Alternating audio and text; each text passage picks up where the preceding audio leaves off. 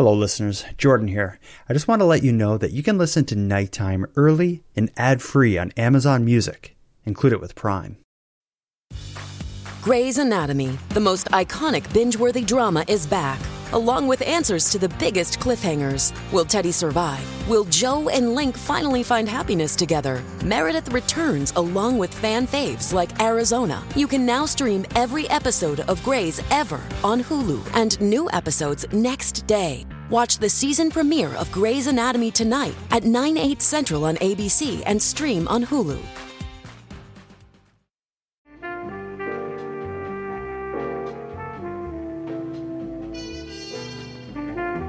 You are listening to Canadian Gothic, a series by the Nighttime Podcast.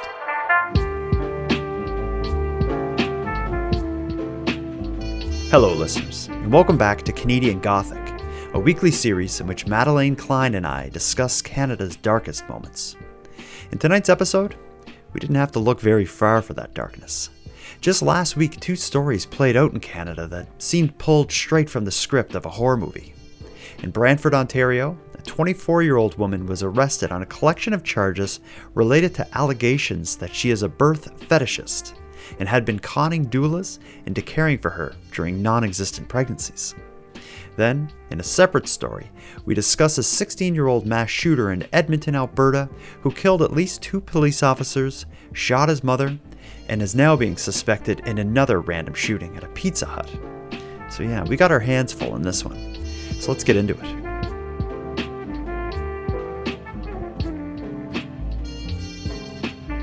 Ms. Madelayne Klein, it's been a while. How have you been?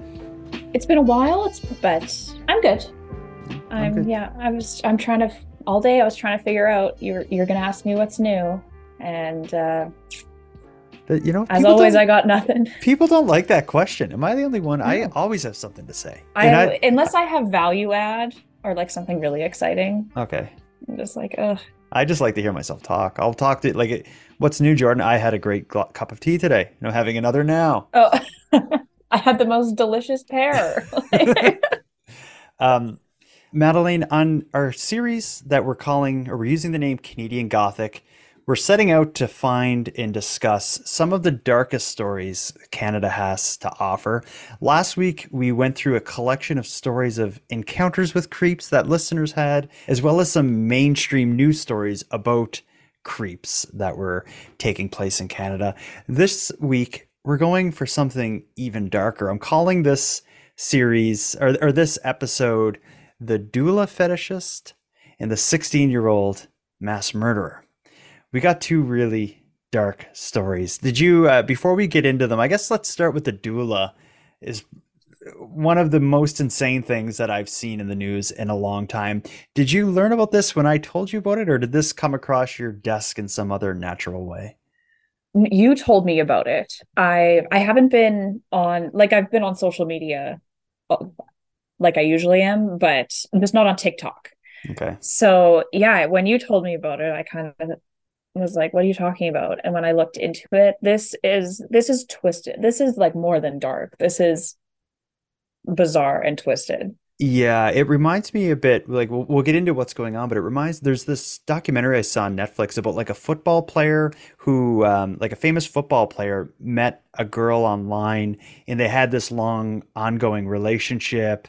Um, but then eventually he found out that she was not even a girl. It was just someone like messing with him online for a long period of time. I can't remember the name of the documentary, but anyway, it's it's this this story is nuts. I've never heard. uh, I don't think I've heard the word doula before, or at least when I heard it, I never thought of what it is. So for people like me who who are unfamiliar with a doula, a doula is a trained professional who provides expert guidance for the service of others and who supports another person through a significant health-related experience, such as childbirth, a miscarriage, an induced abortion, or stillbirth, as well as non-reproductive experiences such as dying. So you work a bit in the medical field. You probably know about a doula and what they would offer. I'm kind of familiar with doulas. There is a big difference between a doula and a midwife, though. Okay. Um, a doula is more of like a coach.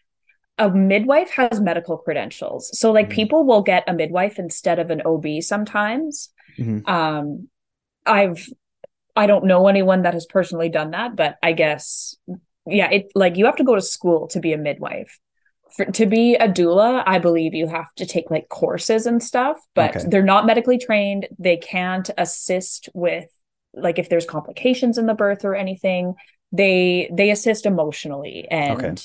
yeah. So, so I guess uh, let's just say someone's uh, someone's pregnant.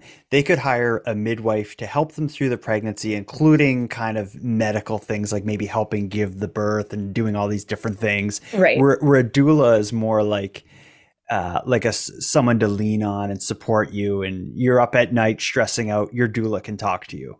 right. Where your midlife midwife may actually be giving you like I don't know medicine or doing some other thing. Um, so we now know what what a doula is. I didn't realize that a lot of a doulas a lot of doulas work online. They find their clients through even like Instagram, and as I've learned in this story, they find clients in TikTok.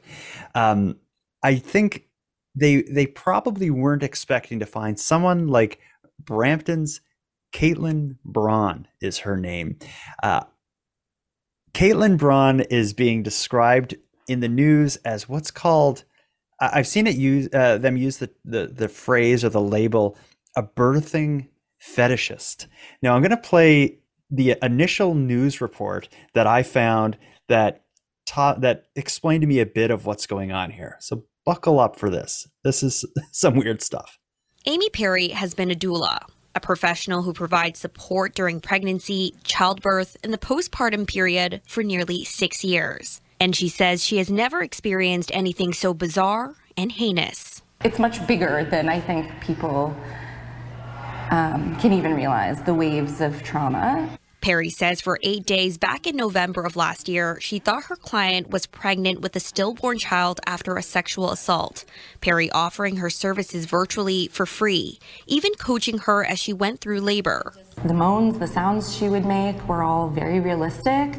Um, even through the last stage of labor, through transition, she even would go as far as to vomit, um, to, which is a normal thing. This was the photo of the baby that she told us Brantford nurses took for her. Perry says the woman went as far as telling her she had a bleeding disorder and terminal cancer. But when the inconsistencies in her story started to mount, Perry became suspicious. At one point, um, we were told she was in the ICU and we could hear a small dog barking. And we had made an excuse for that. Maybe there's, you know, you're so into it. Yesterday, those fears confirmed by Brantford police. 24 year old Kaitlyn Braun arrested, facing 32 charges, ranging from criminal harassment to sexual assault, after seeking help from at least six doulas. Those doulas are from a number of communities across Ontario, and she was seeking help from them with uh, false pregnancies and stillbirths. The alleged incidents happened between June 2022 and February 2023, and police believe there were more victims. We are asking individuals um, either if they have more information related to this um, very unique case, uh, or if they feel as though they've been victimized themselves, to please reach out to the Brantford Police Service.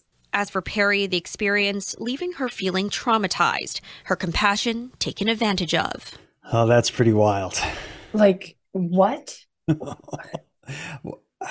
I what I don't get at this point, we'll learn a lot more about Kaitlyn Braun and what she's up to, but I, I don't understand if it's a sexual thing that she gets off on, or if, if it's just the attention of having someone uh, right. like there for her. Like I, I could see if you're a really lonely person, having you know telling a doula you're pregnant and talking to them about all your troubles and stuff.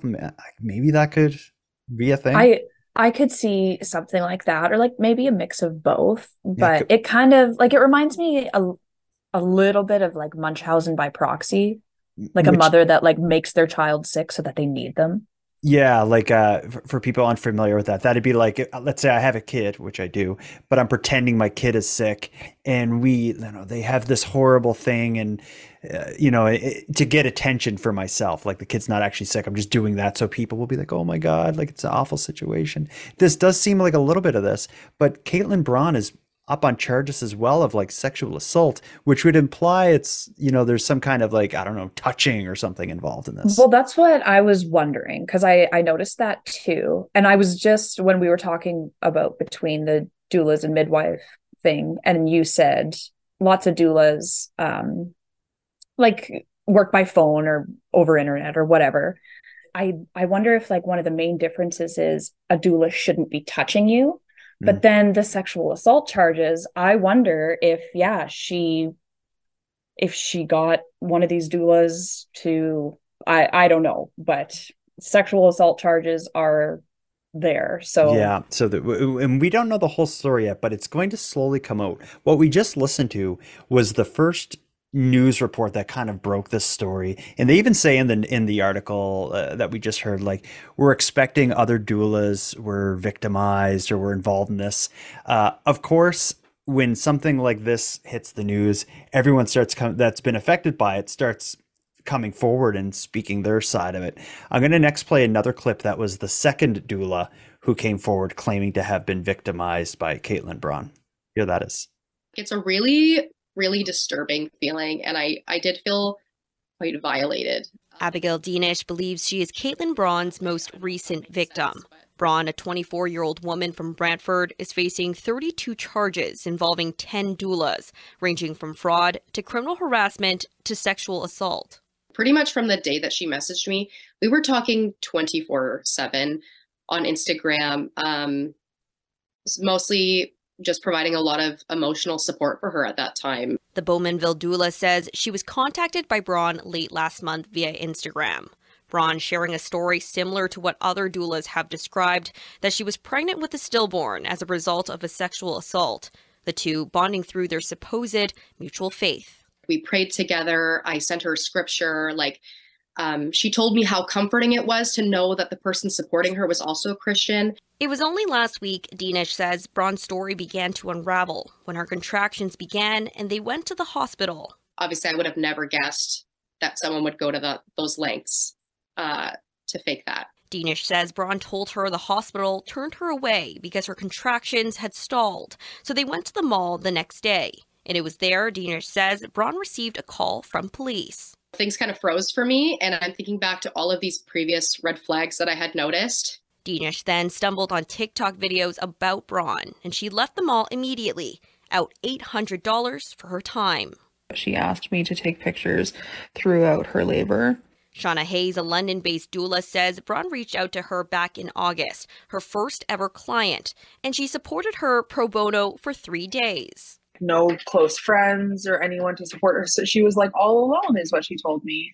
Much like other doulas who have shared their experiences, Hayes says Braun's contractions seemed real until they weren't at the hospital. She does a bedside ultrasound and shows no baby.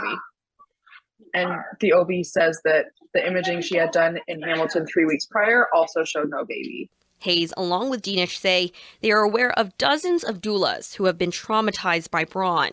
I just want her to stop. I, it's not about punishment for me. It's just about protecting other doulas and making sure nobody else goes through what I went through. None of the allegations have been proven in court. So th- that story, I, I think, kind of turned it up a little bit because that one, when that doula coming forward and telling their story, it involves like actually going to like the hospital with her for ultrasounds and stuff. Could you just do that? Show up and say I'm pregnant. You know, check me out. Well, that's that's where I'm really confused. That and why would she go that far? Because of course they're not going to find anything. Well, and I well that makes me wonder: is this woman so sick she really believes she's pregnant?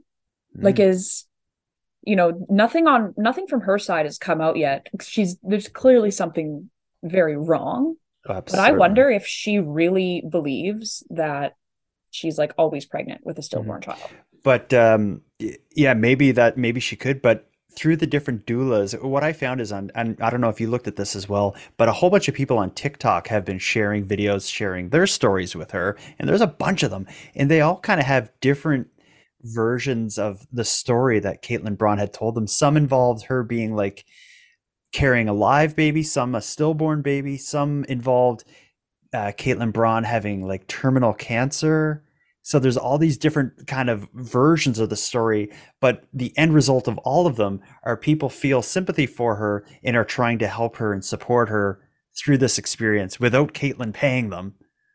Right. Well, some of them were paid. Oh, really? Um, I I saw one TikTok, and this was a woman that I believe was doing the work pro bono because Kaitlyn had um come to her and said, "I'm pregnant from sexual assault, and it's a stillborn."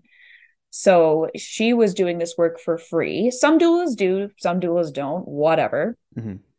Um, but this woman, this particular woman did say that yes, some she did have like contracts with some women. Weird. She's sh- some got paid, some didn't, but yeah, in some instances she paid for these services. Wow. Yeah. And the the really the ones where she lured the doulas to meet up with her are just like she would lure them to like Airbnbs in different cities and because her stories got so embellished at one point, right? So she Mhm. would go to different hospitals and yeah, it was crazy. So sometimes these doulas were alone with her. Oh, this is freaky. And it's, I don't want to like comment on people's uh, appearances and stuff, but the photo that's going around of her has that look of like when I saw that photo, I was just like, oh, like it's it's kind of creepy.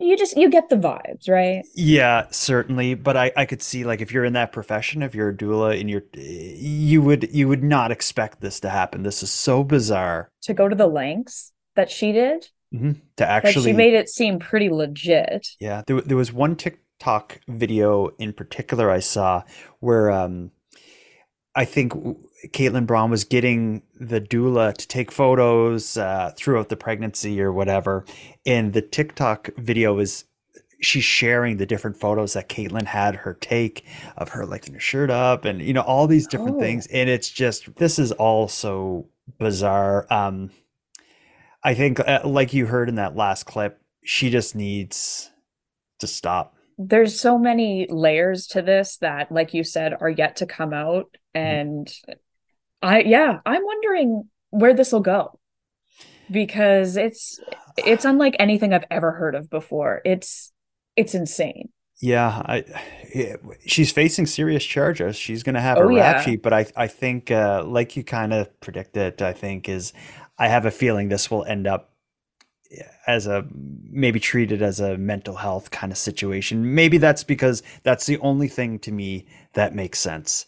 That said, I've, you know, the the whole idea of like someone having a kink and you know, kink shaming's not okay, but having a kink that involves non-consensually putting it on people and tricking people into taking part in your kink if that is what she has going on then something needs to be something needs to happen in a criminal court um this is a mess Yeah, yeah, I just like I have so many questions. Yeah. I and like I know nobody really has those answers, but like I has she been pregnant before? What's yeah, like I said, I have so many questions. well there's there must be people out there who know her well that this isn't coming as a surprise to and i haven't seen anyone like that talk yet everyone who spoke publicly as far as i could tell is is the people who've been scammed or victimized or whatever by her but I saw know one friend.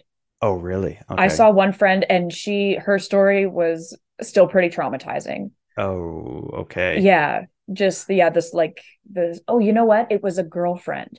Yeah They i had saw met on a dating site. Okay, yeah, Yeah. so that's the one I saw.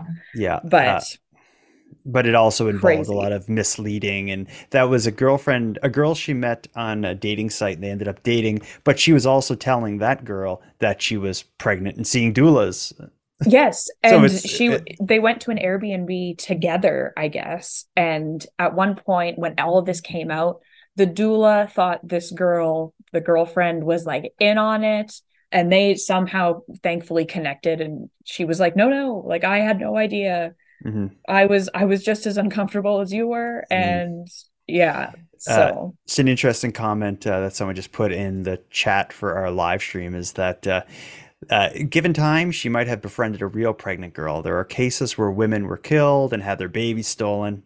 This sounds that screwed up. And yeah, you, you do hear these stories where like someone abducts a baby and stuff.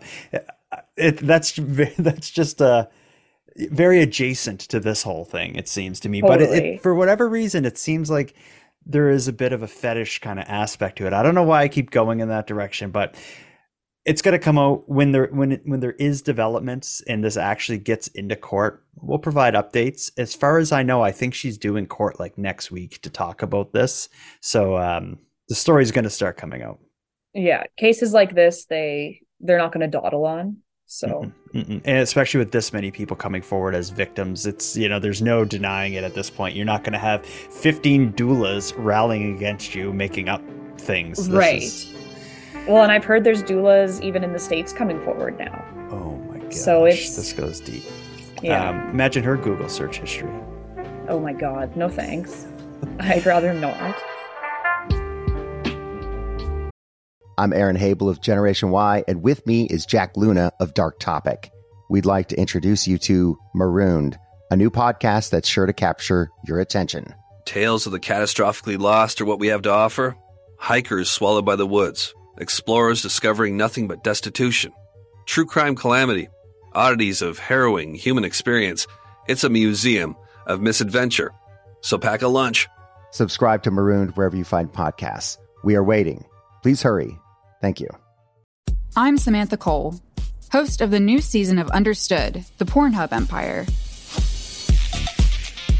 Over the course of four episodes, I'll tell you how a horny YouTube knockoff in Canada came to dominate the porn world, only to shatter their cheeky reputation in a massive scandal. The Pornhub Empire is a new season of Understood from the CBC. Available now wherever you get your podcasts.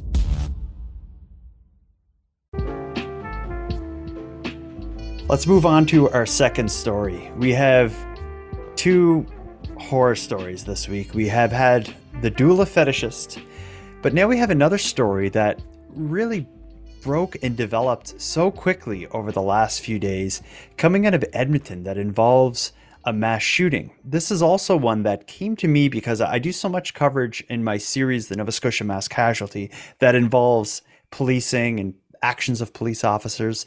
This story originally came to me uh, in that context because it involves two police officers being killed.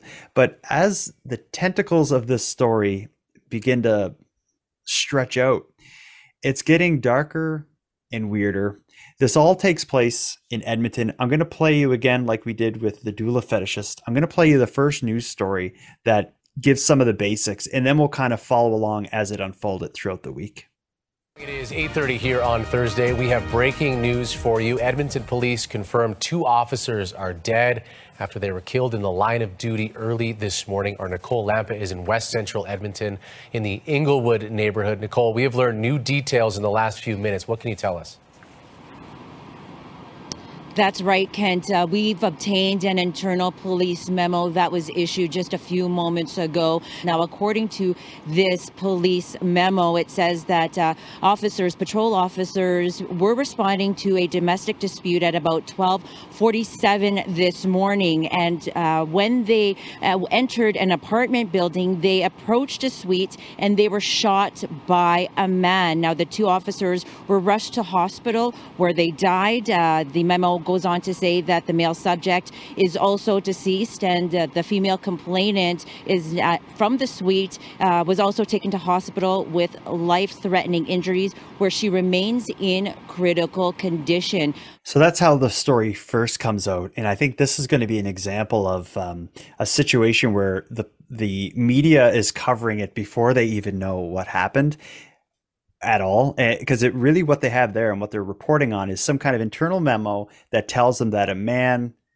killed two police officers at a specific address. They're outside that address filming this. They're referring to him as a man and they describe it as being domestic in nature and the man being dead. So initially it's coming across as sounding like a murder suicide or something. When you hear a domestic situation the man is dead it's it sounds like it's going to be this this story of like you know a, a husband and wife in a fight murder suicide you know along those lines. Is that how it comes across to you initially? I was just going to say, well, the, yeah, originally when I first heard of this, I immediately thought boyfriend and girlfriend, domestic domestic violence. that is how it comes across. Um, within hours more to the story comes begins to come out. Here's this kind of the second update to this story 35 year old Constable Travis Jordan and 30 year old Constable Brett Ryan were shot and killed early Thursday morning while responding to a domestic call. As they approached the unit, a young man emerged and fired. Police say the two officers didn't even have time to return fire. Both constables were rushed to the Royal Alex Hospital by their fellow officers, where they died. According to police, the 16 year old suspect also shot his own mother before killing himself.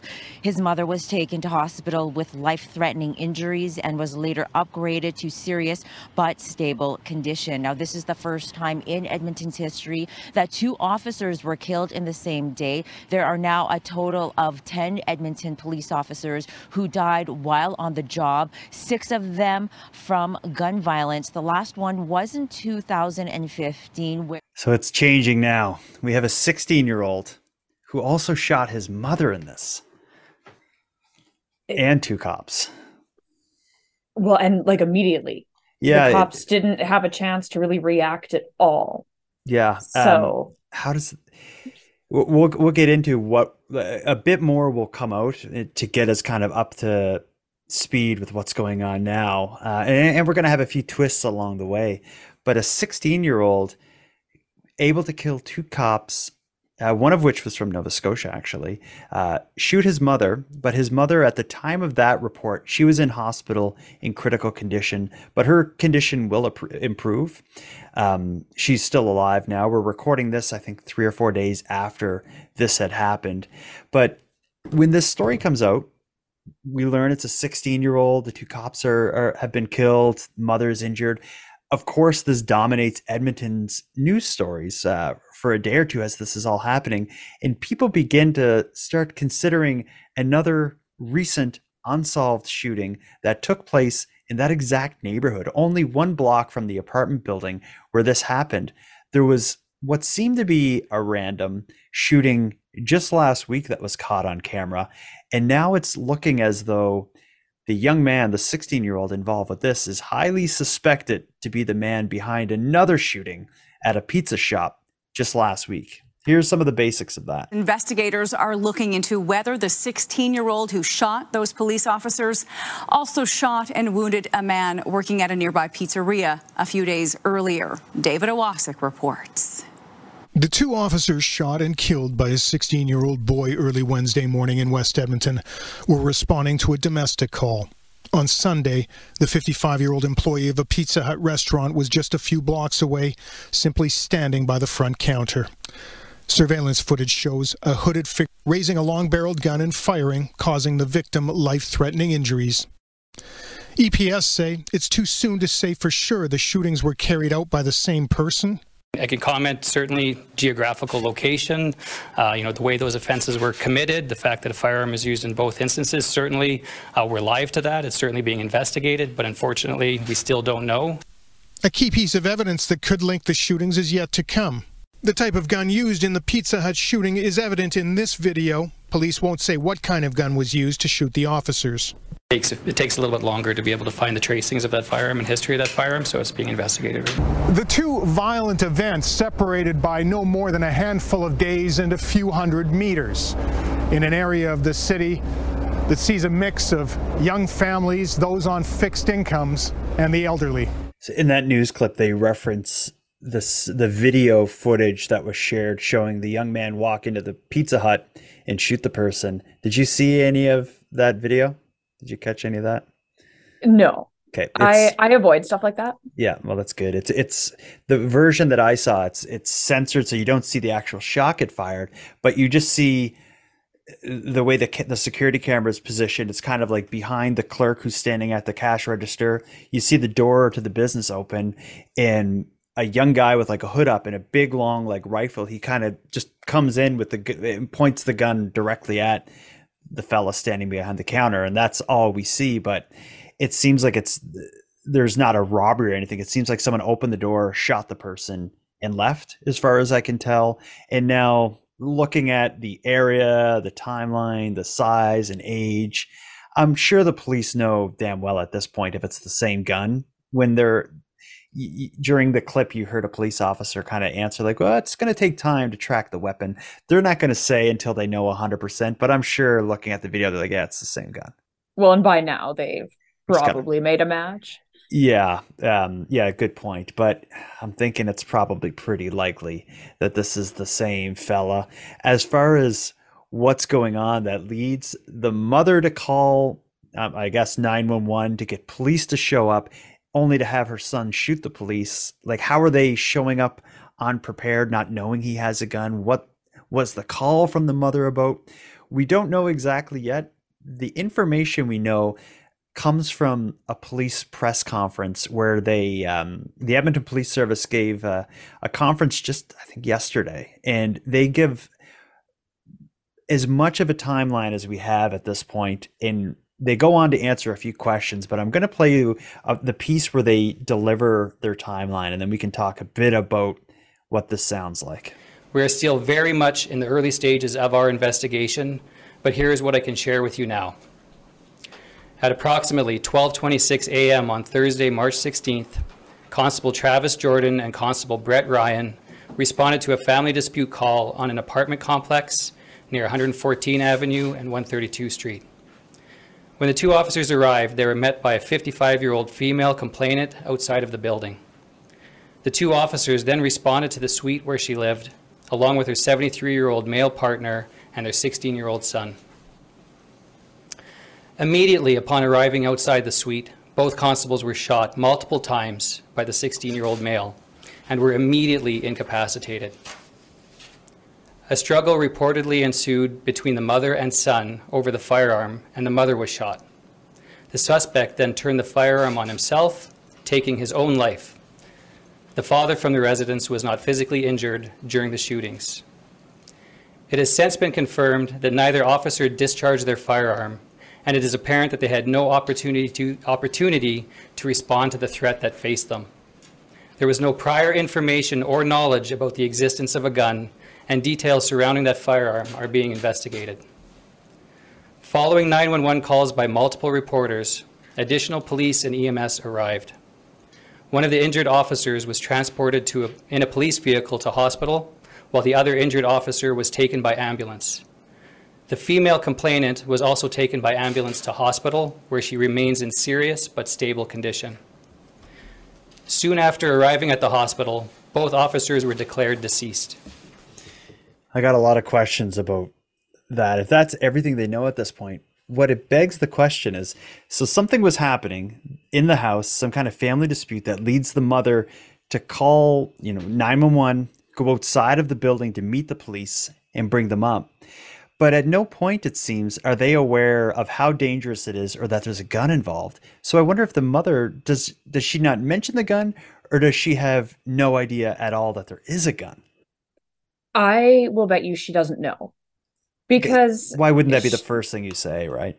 Well, exactly. And it sounds like the cops showed up, he shot them, and then she tried to get the gun away from him. It Mhm. sounds like there was a struggle. And then, so I don't know if it was just an accident, if he shot his mom by accident or whatever, but She lives. Yeah. Thank she lives in their 73 ish, I think 73 year old father was in the house uninjured.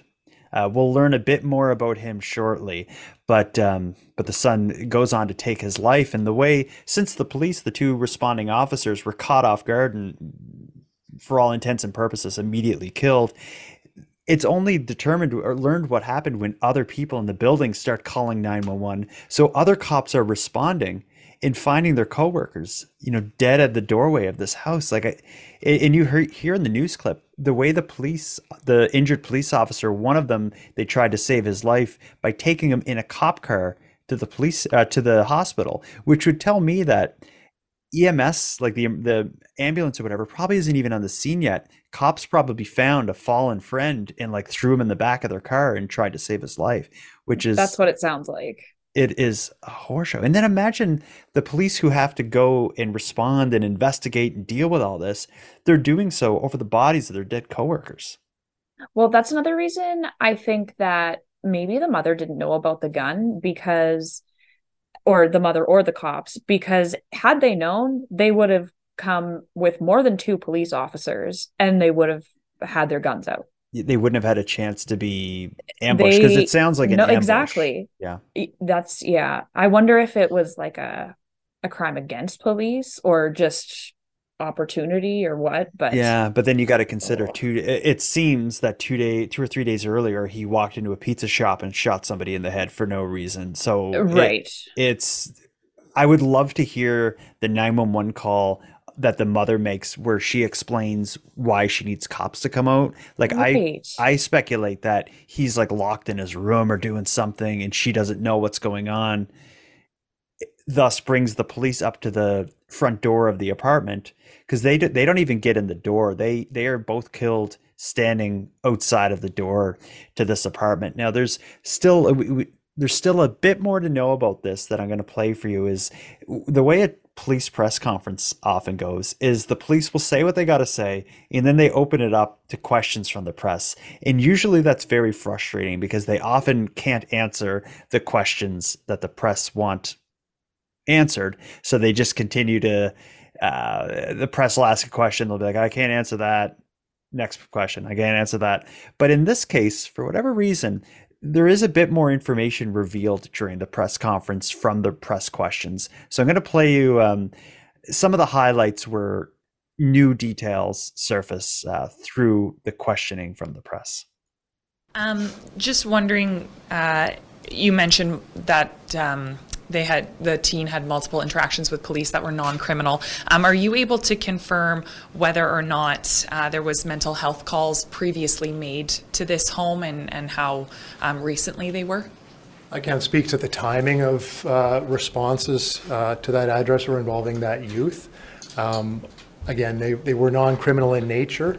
Uh, one of the incidents was categorized as a mental health complaint, but I don't have any further details as to what that was made up of. So police had previously attended to this address. Yes. Okay. And then just um, as my follow-up, do we um, have any information yet as to, um, I know you mentioned that police were not aware that there was a gun in the home. Uh, do we have any information as to who that gun belonged to, if it was registered to either of the parents? Take, it just, it takes, it takes a little bit longer to be able to find the tracings of that firearm and history of that firearm, so it's being investigated right now. Hi there, Julia Wong, CBC National. Any sense what precipitated the family dispute? I do not. And is there a sense the motivation for these officers being shot, was this meant to be an ambush? Was there any particular ideology behind, um, behind this team? It's not, not being investigated as any type of ideologically motivated offense at this time, so there's nothing to indicate that.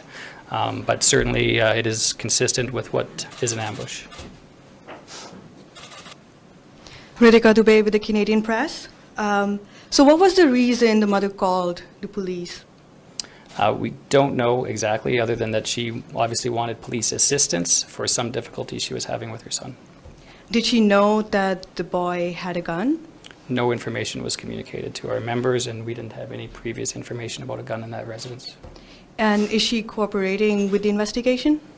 She is unresponsive at this point, and as soon as uh, that changes, that's definitely somebody we want to talk to. Thank you. Uh, sorry, what about the father? The father is cooperating with the investigation. Okay, thank you. The original call came from the mother complaining she was having difficulty with her son. That prompted the dispatched call to be uh, put in, and uh, our members responded to that. As was pre previously mentioned, there was nothing to indicate on the initial information that there was uh, any violence or any uh, weapons present, and that's how we triaged it and dispatched it. And can you tell us, do you know if the son was barricading himself inside uh, the, the apartment? Because I understand that the father was present inside. It, uh, the very brief information I appreciate is still pretty fluid was that the father was in a separate room, did not see even the original dispute, didn't see the event with the with the officers, and so nothing to indicate any type of barricading or armed and barricaded person. So we understand it's something that, you know, happened very quickly. Yes. Okay, thank you. I guess that still doesn't answer many questions. It remains a bit of a mystery, but according to the way they answered those questions, they had no idea about the gun. They seem to be, I, I don't know why they would do this, but they seem to be quite unclear about the nature of the actual call. Like they don't seem to know what the dispute was. I, I, I don't get why they're be, keeping Which their cards I so close. i feel like they do. They must like that. know. right. That would have been the first like information relayed. Yeah, exactly. And it's like, Like- and it's not in this press conference we're listening to. This is a couple days later. Two police officers are dead. You're telling me you didn't listen to the 911 call to see why they were there? And and I don't like why couldn't they even have answered that? Let's say if the mother didn't make it clear what the call was about, she was just hysterical. It gave her address. Why not just say that? Exactly. It would, yeah, provide a little bit more. Yeah, or or just not take that question if you're going to, because it's like, come on, you must know something.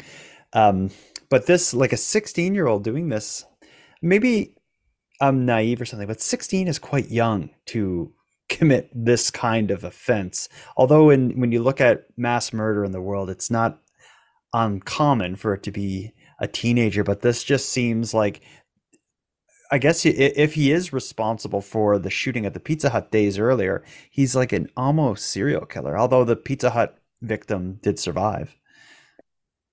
Still, that's not only alarming because of how young he is, but and I I hate to be that person, but like in, in Canada especially, Mhm. guns aren't super easy to come across here. Like I guess they are. I'm I'm constantly surprised with how many illegal firearms there are Yeah. floating around. But it's not usually a Um, 16 year old with an illegal firearm. Uh, here it is. Oh, really? Okay. Tons of youth offenders. Or Okay, I got yeah. the I got the rose-colored glasses, I think they call it. I when when I look at the video of him walking in the Pizza Hut, to me it looks like a hunting rifle, but when you hear of the police officers being killed, it said both of them were shot multiple times, which tells me it's not a hunting rifle. This must be some kind of an automatic rifle. Because Yeah. with with a hunting rifle, it's like you would shoot once and then you gotta like, you know, do stuff. While you're doing that, the other cop shoots you and takes you out. In this case, he was able to shoot both police officers multiple times. So it's uh, I'm thinking when we learn more about this gun, there's going to be some question about its legality and where it came from and all this stuff. I'm sure because it doesn't bet sound my life it was illegally obtained. I'll I'd bet anything. it it seems like it's going that way. Um, eh, surprisingly, other than what we went through, despite almost the passage of a week, we still don't know any more than this. But certainly, when it, when you're talking about two dead police officers, a lot of work is happening. So I think we're going to get to the bottom of this pretty quickly. There's still not been any information surface surfacing about the identity of the 16 year old shooter. The the preliminary court proceedings are behind a publication ban, I think, due to his age. So I do, you won't see his name or information about him in the press, although likely it's going to um, likely it's going to surface some way online. Someone knows this guy or goes to school with him, and it's going to come out. Oh, I was going to say it'll come up on Facebook or something. Yeah, you just won't see it on CBC, but Right. Yeah, but it's uh horrible. Uh, two young fathers killed in the line of duty, both of them in their thirties. Um, 30 and 35. Yeah, and in- I I believe one's wife is expecting right now. Oh my god. And Yeah. both um despite their age both have been in the force for quite some time. So these are Oh, wow. experienced officers um despite their you know young age. But it's just it's it's heartbreaking. And in this case it seems like they were caught completely off guard probably Totally. fielding a call unlike many other calls where it's you know an out of control kid or a couple fighting. But they say uh, of course i'm not a cop but i often hear it said that the most dangerous calls are often domestic in nature. Um, That's what I've heard as well. yeah but, But that you know what that doesn't surprise me. People are violent. and people are nuts and when it comes to like stuff happening in your home with your family or your relationship that's when pe- like, people are going off and flipping out and whatever happened with this kid he cho- he chose to do this and take his life in, in the midst of it all it's you know there's a story there to be told but Definitely. um, well, like the doula story, if as developments come, we'll provide updates um, in future episodes. And the way we're going to structure our Canadian Gothic episodes is we'll cover our stories, but then we'll end with updates and listener mail because we get a lot of listener mail covering these dark stories. And we're often covering stories that are unfolding as we're talking about them. So updates are going to be a regular thing. Which brings me to my next point. We got one update.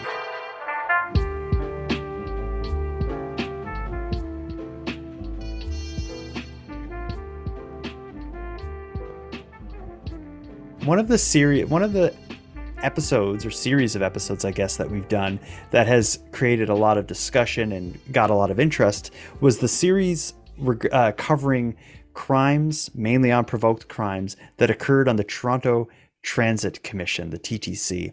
We just have a, a, a brief update I want to share. When we talked about the TTC most recently, uh, after a wave of murder and attempted murder and pushing and violence, um, the Toronto police were beginning to offer overtime to have their officers patrolling the TTC to support the TTC security and to make people feel safe on there. That was just a couple weeks back, but the update is that that's coming to an end. I'm gonna I'll share this with a short clip as well. We start tonight with an update on the safety of passengers riding the rocket. After a spate of violence that shook the confidence of commuters, city officials added a host of extra security. And now, after a few short weeks, they are scaling back. CTV's Allison Hurst joins us from Davisville Station tonight. Allison, what's the reason? Michelle, a TTC spokesperson, says they've seen the numbers of violent incidents drop in the month of January, and they're hopeful when they see the February numbers that it will have dropped again. Now, that was the first month of the uh, poli- added police officers on the TTC that we saw that happen. Now, this modification actually begins today, and it is going to be returning back to an intelligence based model. And what that means, it'll be officers who are on duty being deployed based on time of day, usage, and any incident incidents that need to be investigated. So that didn't take them very long to put a stop to offering overtime to police officers. That did not take long at all. Yeah, no one's been pushed in the last two weeks. Call them out. Get I was off. gonna say, nice. Like 14 days later, they're like, "Well, this seems to have worked." Yeah, well, let's kibosh that overtime. for people who follow the TTC series and those events, it you can see it happen where something bad happens. So they issue a press release, they talk, they do something to make people feel better. Five days later, it goes away and something new happens. And the situation, you know, and there's this discussion about, you know, putting up gates so more people can't be pushed. This is just the latest thing. It's a vicious cycle. Mm-hmm.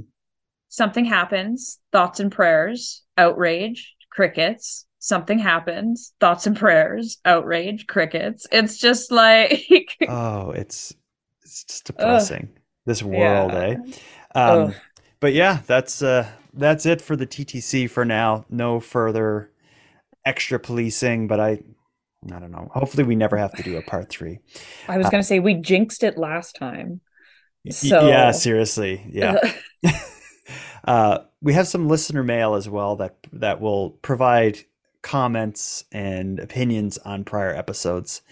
Um, this one we're going to go a little ways back for. Uh, you remember we did this the episode on the disappearance of the Jack family, which was I guess the um, the Coles notes of that is a full family uh, was offered a job working in a remote logging area. They were offered this opportunity by a man at a bar.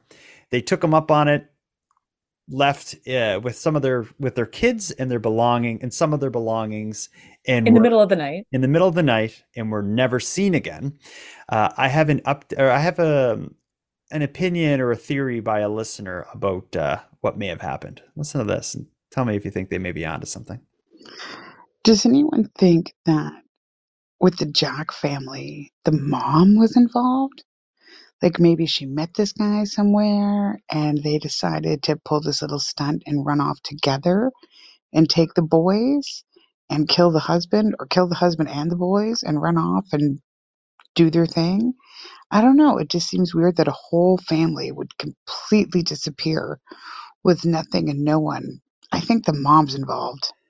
So, my thoughts it's on, not it's not out there. But it could just be as it could just as well be the dad. Like you hear these stories where a dad gets rid of his family because he wants to be with someone else. Like just to follow that thread, if if that's your theory, the dad could have fallen in love with a man and wanted to go off with this man and live a new life, but he couldn't, didn't want to break it to his kids and his family, his wife, and that's what he chose to do. It could, I, I think, with the Jack family, we have no idea what happened. It could have been the mom, could have been the dad, who knows? Could have been completely random. It could have been a drug debt, which is there's all these theories circulating. That call though, I think that was the first time I saw someone suggest it could be the mom for a reason. I was gonna like say I hadn't ever thought of that. I I had never pictured that, but it happens. Yeah, it's As in- much it's yeah, as much as we don't want mothers to do that, it it does. Mm-hmm. It happens. So. Certainly. And I think with the disappearance of the Jack family, there's so little there's so many unknowns that almost any crazy theory you bring up, you can't disprove it because it's we don't know enough. It's just like yeah, it's awful. Anything could have happened. Yeah. Now, um, the most recent episode we did together discussed a series of listener encounters with, they were all creepy guys, as it turned out. Uh, we have some feedback about it. The first one, this is just general advice by someone named Jenny on dealing with creeps. But I think she has some some good ideas and good good thoughts. Listen to what Jenny has to say. Hey Jordan, this is Jenny. I am calling you from London, England. I've just finished listening to your second Encounters with Creeps episode. I knew I had to call when I heard the woman's voicemail about how she was happy she did not intervene on public transport. Uh, as I mentioned, I live in London. I've lived here for a decade, so I've been taking public transportation across London for many, many years now. And there have been so many times when I have seen older men intentionally approach and corner and try and forcefully talk to and harass very young girls, teenage girls on the bus and on the train. I personally choose to always intervene, and there are a few reasons for that. Probably the most important one being I am five foot 10, so I'm quite tall. And I honestly feel like creeps and bullies and men who intentionally target women will sometimes go for women who are physically smaller than they are. And the second reason is that there have been probably six or seven times where I've approached a, a man who is harassing a teenager or a young girl, and what I do is I pretend that I know the girl and I say, Oh, I haven't seen you in so long. Oh my gosh, how are you? We have so much to catch up on. And if the man gets visibly hostile or angry, which has happened, I will alert the driver of the bus if we're on the bus.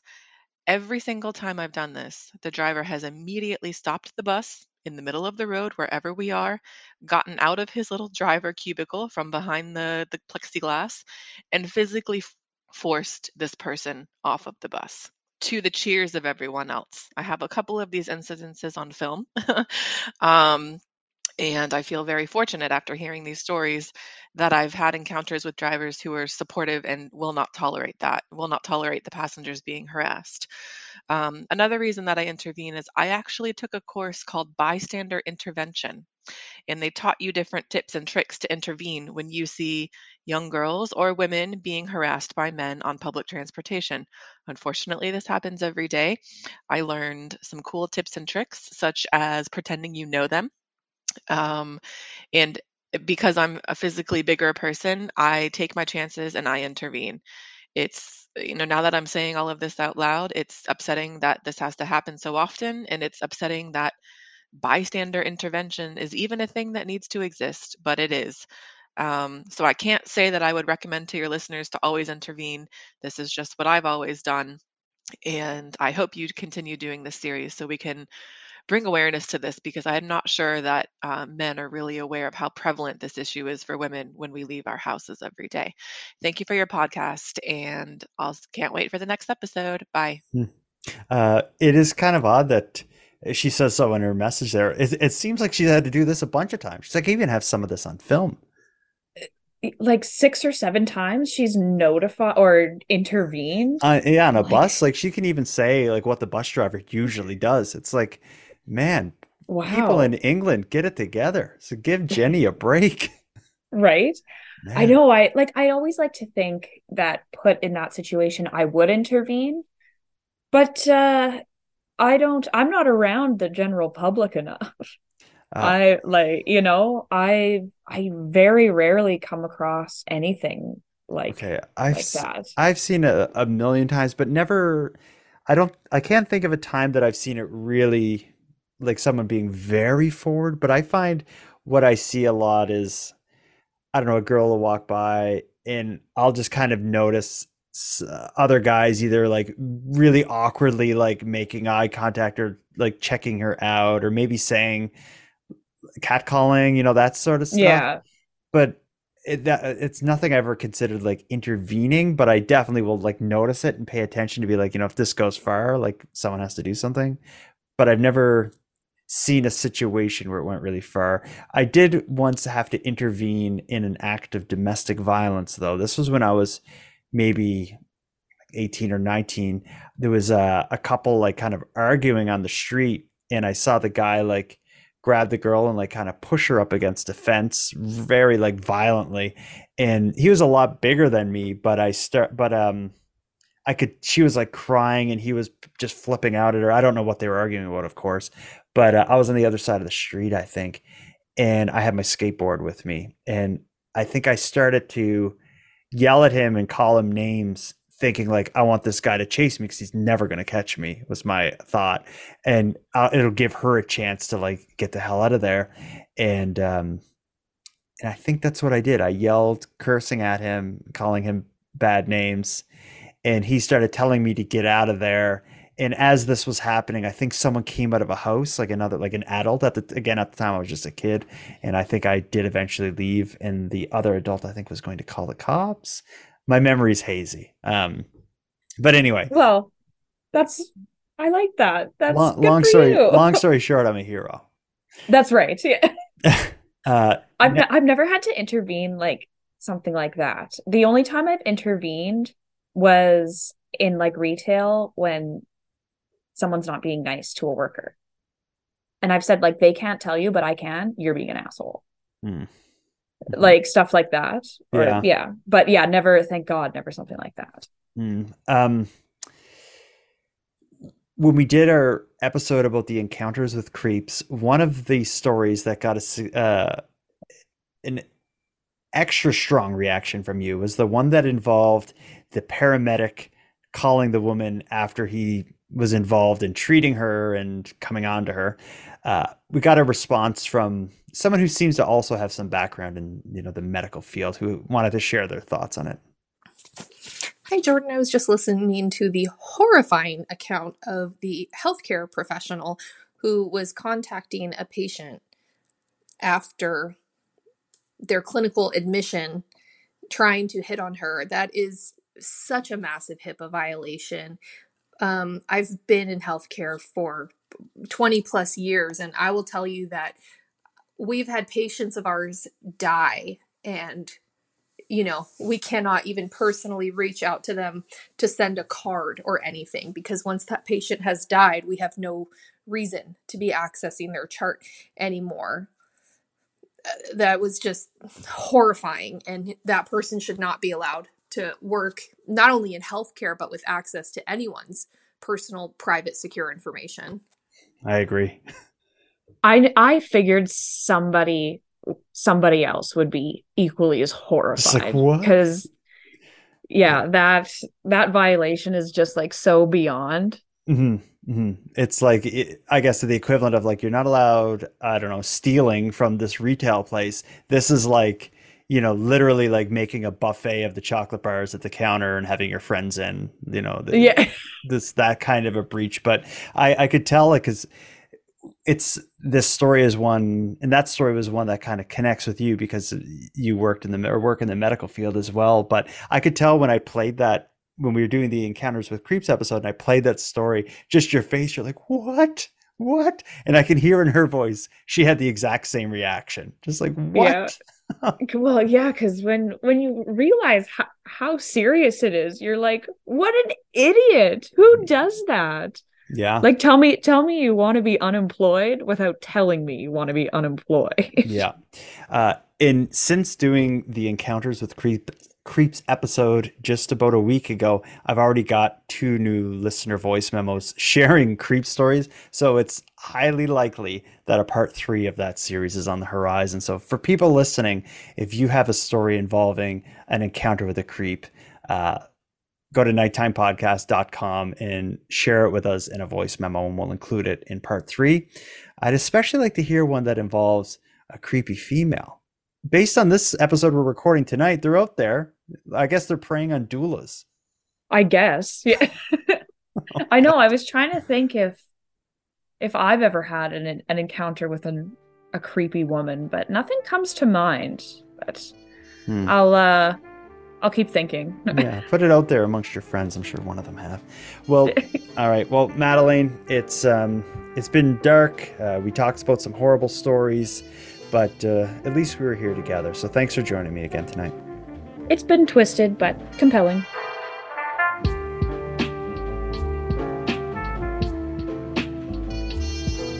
I want to thank you for joining Madelayne Klein and I for this episode of Nighttime. I'm going to start wrapping up the episode, but before we part, I have some thanks. First, a huge and sincere thanks to everyone who took the time to share their questions and comments with us. A big thanks to Monty Datta, who contributes the music for this series, and a shout out to LJ from the Dystopian Simulation podcast, who provides my intro and outro voiceovers. But lastly, most importantly, I have a massive thank you to everyone who listens to Nighttime, as without your interest and your support, Nighttime would be as pointless as it would be impossible. And on the topic of support, let me thank the newest subscribers to the premium feed Nicole, Brandon, and Jennifer. Thank you for your thank you for going premium. And for anyone else who'd like to support the show, you can do it in a variety of ways. First of all, a premium feed subscription costs only a couple dollars a month and both funds the creation of the show as well as gives you access to an ad free two day early release and a full back catalog of nighttime episodes. And if you can't go premium, you can give me a big hand by simply sharing this episode on social media and letting some like minded friends know what we're doing here. If anyone listening has any story ideas, wants to give feedback on the episodes, or submit a question or comment to be aired and responded to in an upcoming episode, you can do all that and more at nighttimepodcast.com. We hope to hear from you. But until then, take care of each other, hug your loved ones tight, and let us know if you see anything weird. The Nighttime Podcast is written, hosted, and produced by Jordan Bonaparte.